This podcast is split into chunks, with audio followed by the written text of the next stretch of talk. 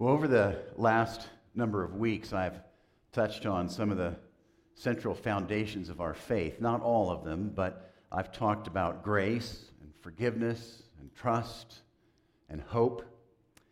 And today I have to wrap up my time here at the chapel with what I believe is the centerpiece of our faith journey. And in fact, is the purpose of our existence now and beyond this life. And that, of course, is love itself. You see, when it's all said and done, I believe that nothing, nothing is more important. And ultimately, nothing else really matters. You've heard me say many times before that there are so many great blessings in life, so many wonderful, selfless people, so many folks who are kind and giving, so many people doing extraordinary things from teaching to running small or big businesses to working in a library or being a mom and dad or working in medicine and mental health and the arts or working as a gardener or a server, a musician, and everything else. There is so much in this world that is right, and we need to celebrate, reinforce, and contribute all that is right and good, and there is so much. But in the midst of all that is good and right and the way things should be, this world and our country are going through some very terrible times. Of course, that's been the case with every generation before us. It's just sometimes the forms take a bit of a difference. But the good news is, I've thought about the terrible times we are in, is that we are not helpless at all in response to what is wrong. In fact, if we think about it and we take our faith seriously, we are empowered to respond to all that is amiss in the way that Jesus shows us. Specifically, the more we make the decision daily to live our lives guided by love and love in action, the more we will make a dent in all that is wrong among and around us. There is just no question about it. Love, I believe, is our way as followers of Jesus of showing up in this world with all of the good and all of the bad. You've heard me say over and over and over and over during all these years at the chapel that love is the whole deal, the entire shebang, the real gig, and the bottom line. Love is why we are alive, why we've been given life to begin with, the ultimate reason for our existence. It is our purpose, our destiny, and our eternity. And as we learn in Scripture, God is love itself. Throughout history, great poets and writers have spoken, musicians have spoken about love through a variety of means. Here are just a few quotes of what some people have said about this topic of love. C.S. Lewis wrote, and accurately so, to love at all is to be vulnerable, exquisitely vulnerable. Love anything, and your heart will certainly be wrung and possibly be broken.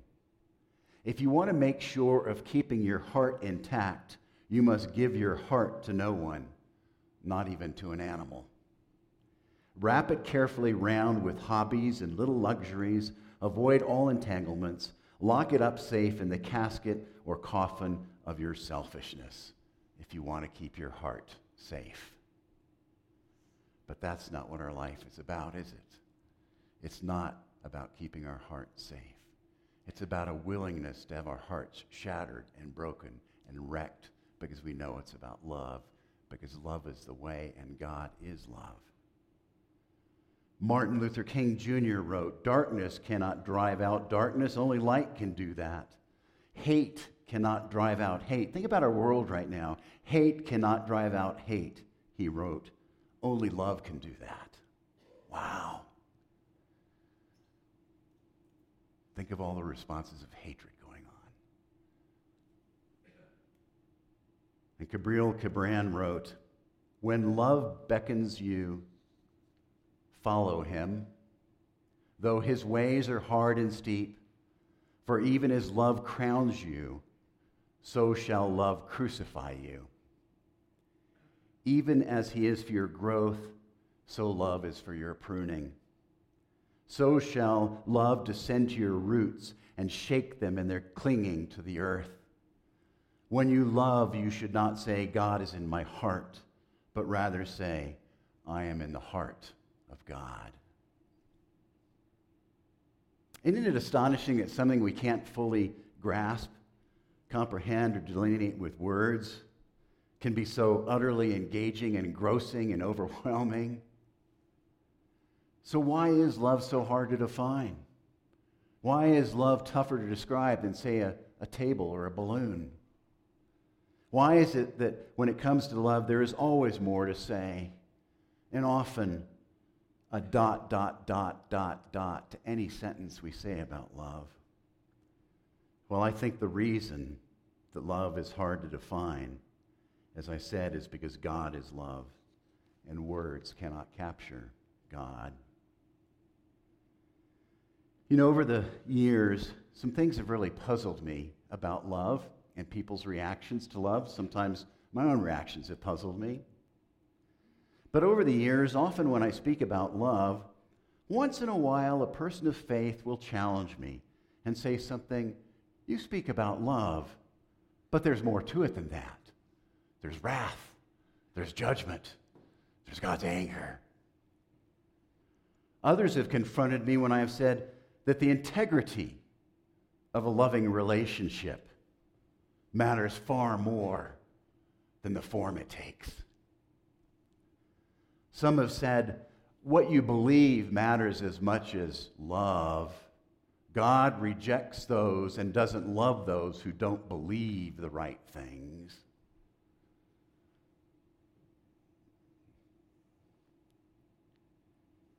Saying all of this another way, sometimes people try to force me to add all kinds of corollaries to love itself, forgetting that Jesus said all the laws, all of what the prophet said, everything in Scripture, the whole deal is love. Jesus said love. Yet when he was alive, many religious people at the time added caveats and corollaries to what Jesus said. And because they could not accept that it is about love, they killed Jesus. They couldn't deal with love and what it unleashes in our lives and in the world, which is to give up self. Another thing I've struggled with is our human tendency at times to keep what we say about our faith in one pocket, but the rest of our life we separate from that pocket. And sometimes I know that I have acted in one way when it comes to faith, but differently in non faith settings. And that's not okay, at least for me. If love is the deal, then shouldn't love direct how we vote? Shouldn't the character of the people we vote for reflect love itself? If not, what are we doing? Should not love direct how we respond to all people on the margins, to suffering, to what ethical standards we strive for? Should not love affect how we treat strangers, those who serve us, the neighbor, people we don't like, how we spend money, how we view our assets, how we treat our family members, how we respond to migrants?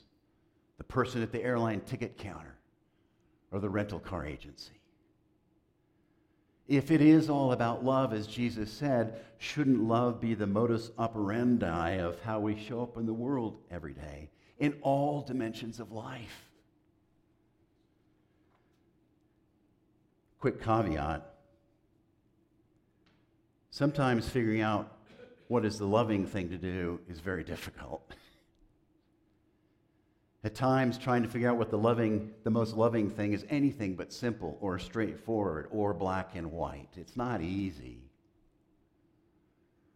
That said, God asks us to ask Is this the loving thing to say or do? In every setting. Also, doing the most loving thing can be the hardest thing of all and require the most grit and courage and risk. And sometimes doing the most loving thing means we need to leave behind what we think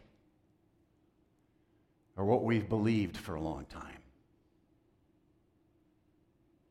As you all know, I remain an Episcopal priest, and I think the finest presiding bishop the Episcopal Church has ever had is currently in office, and that's presiding Bishop Michael Curry, who gets it. What a gift to Christendom. I love what Michael has to say about love, and here's just a little bit about what he has to say about love in paraphrase form. Michael writes When talking about love, it's important to remember that the opposite of love is not hate. It's related, but the opposite of love is not hate. The opposite of love is selfishness and self centeredness. When I am at the center of my universe, that's the opposite of love. The other word for this is sin. Sin is me instead of the love of God. God is love, and love is the antidote to sin. He goes on to write Remember, Jesus said, Love God with all my heart, all my strength, and all my soul. All, all, all, he preaches. Love people, all, all, all. On this hangs all of what the Bible says, all of what the prophets have spoken. And when I love with all of me, there is no room left for selfishness or self centeredness. When my life is God and people directed, there's not much room for sin. And he continues. And I love this part. The amazing thing about all of this is that when I love you, I learn to love me too. When I truly live for God, for people, for love, I discover the true me. Love is the pathway to know who I really am. I come most fully into whom God made me to be when my life is love. The more I love you, the more I love me. The more I uncover the real me. When we love, love God, and love people, I am healed, I am restored, I am set free. So Jesus says, Love. And then Jesus says, Love thy neighbor, love thy atheist, love thy mean spirited man across the street, love conservatives, love liberals, love the rich, love the poor, the educated, the homeless, the Jew, the Muslim, the benefactor, the selfish, the Christian, the fundamentalist. Love all thy neighbors. And when we do this, I believe, then the world begins to become what God intends. Love is the point, love is the why, love is the answer that empowers us to deal with all that is wrong. It's the essence of God. And I want to wrap up briefly with just a few concepts that maybe can help us love more. Just some ideas to keep that might help us keep love front and center in our lives. Maybe these ideas are too obvious and trite, but I find them helpful. They're just a few, and perhaps one of these thoughts will click with you more than others. Years ago, when Regina and I started fly fishing in New Mexico, I'll never forget the day I put on my first pair of polarized sunglasses to fish. I'd been fishing with regular sunglass lenses, not polarized lenses, but with the polarized lenses, the world of fishing changed. Suddenly, I could spot fish more easily. I could see the subtle nuances of the riverbed. I could pick up on slight movements with greater ease the right lens changed the whole deal.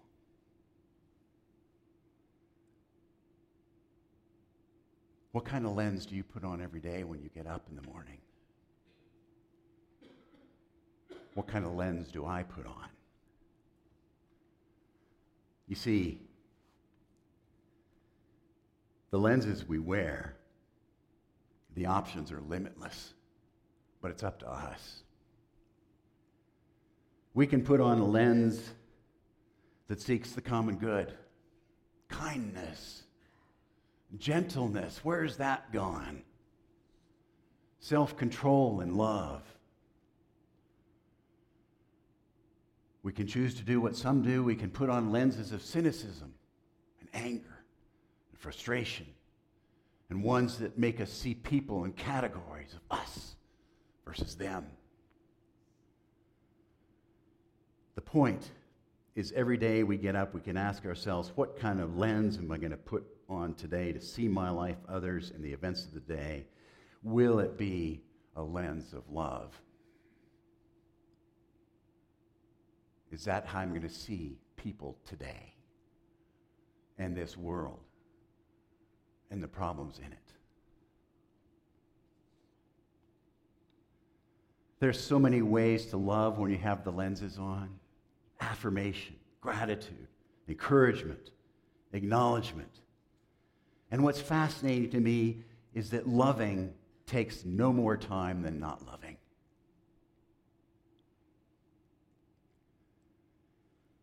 Secondly, this morning we heard Peter read the well known words from Paul's letter to the Corinthians. It's often read at weddings, as we know.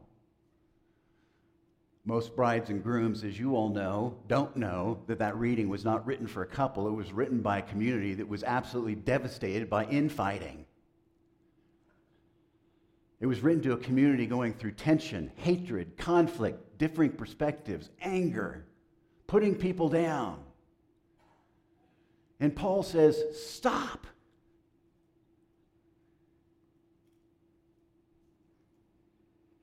He says, Stop and get back to loving. Get back to doing what Jesus told you to do, for God's sakes. And Paul then describes love as kindness, not envious or boastful, not about pride or self seeking. Do you hear that, Washington, D.C.? It's not about being easily angered keeping track of the misdeeds of other people. Love is about telling the truth. It's about trust and hope and perseverance. These qualities highlight what a life looked like in the spirit of God's love. And Paul invites us to immerse ourselves into those qualities to pray about those qualities, to ask God to help us make those qualities is defined in 1 Corinthians 13, the essence of how we show up in the world. And then the last thing I want to just share is this last spring, I read a great article in the New York Times.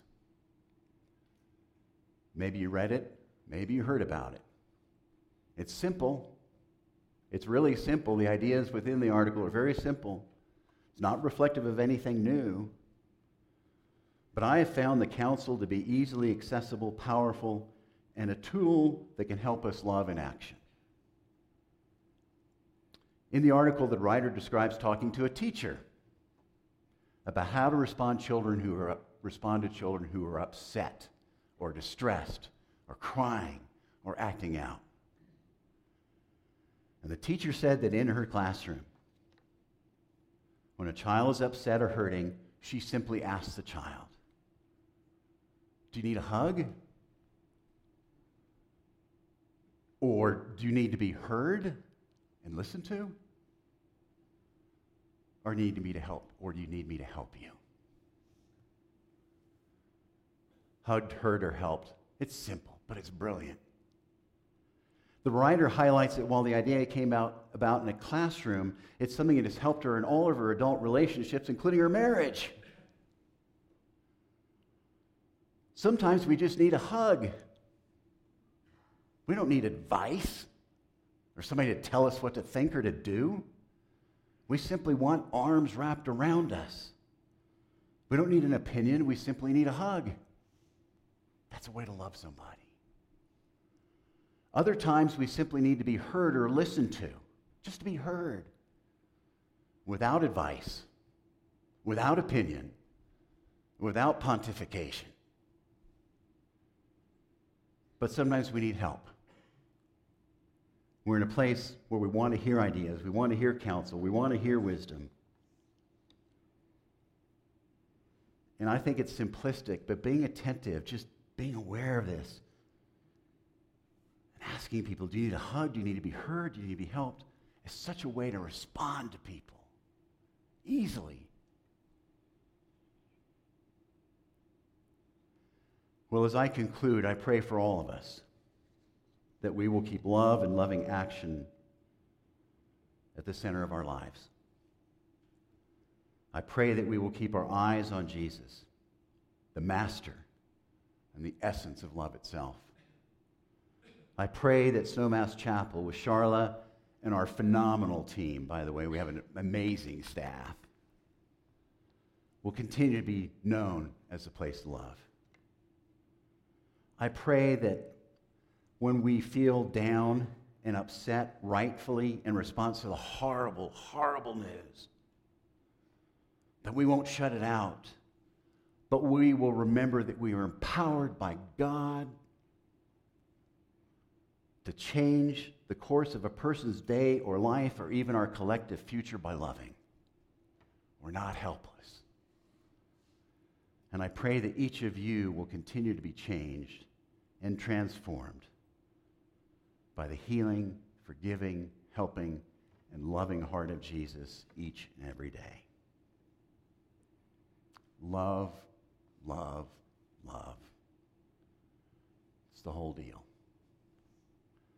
God loves you, and I love you, and I thank you. And let us spend some moments in prayer.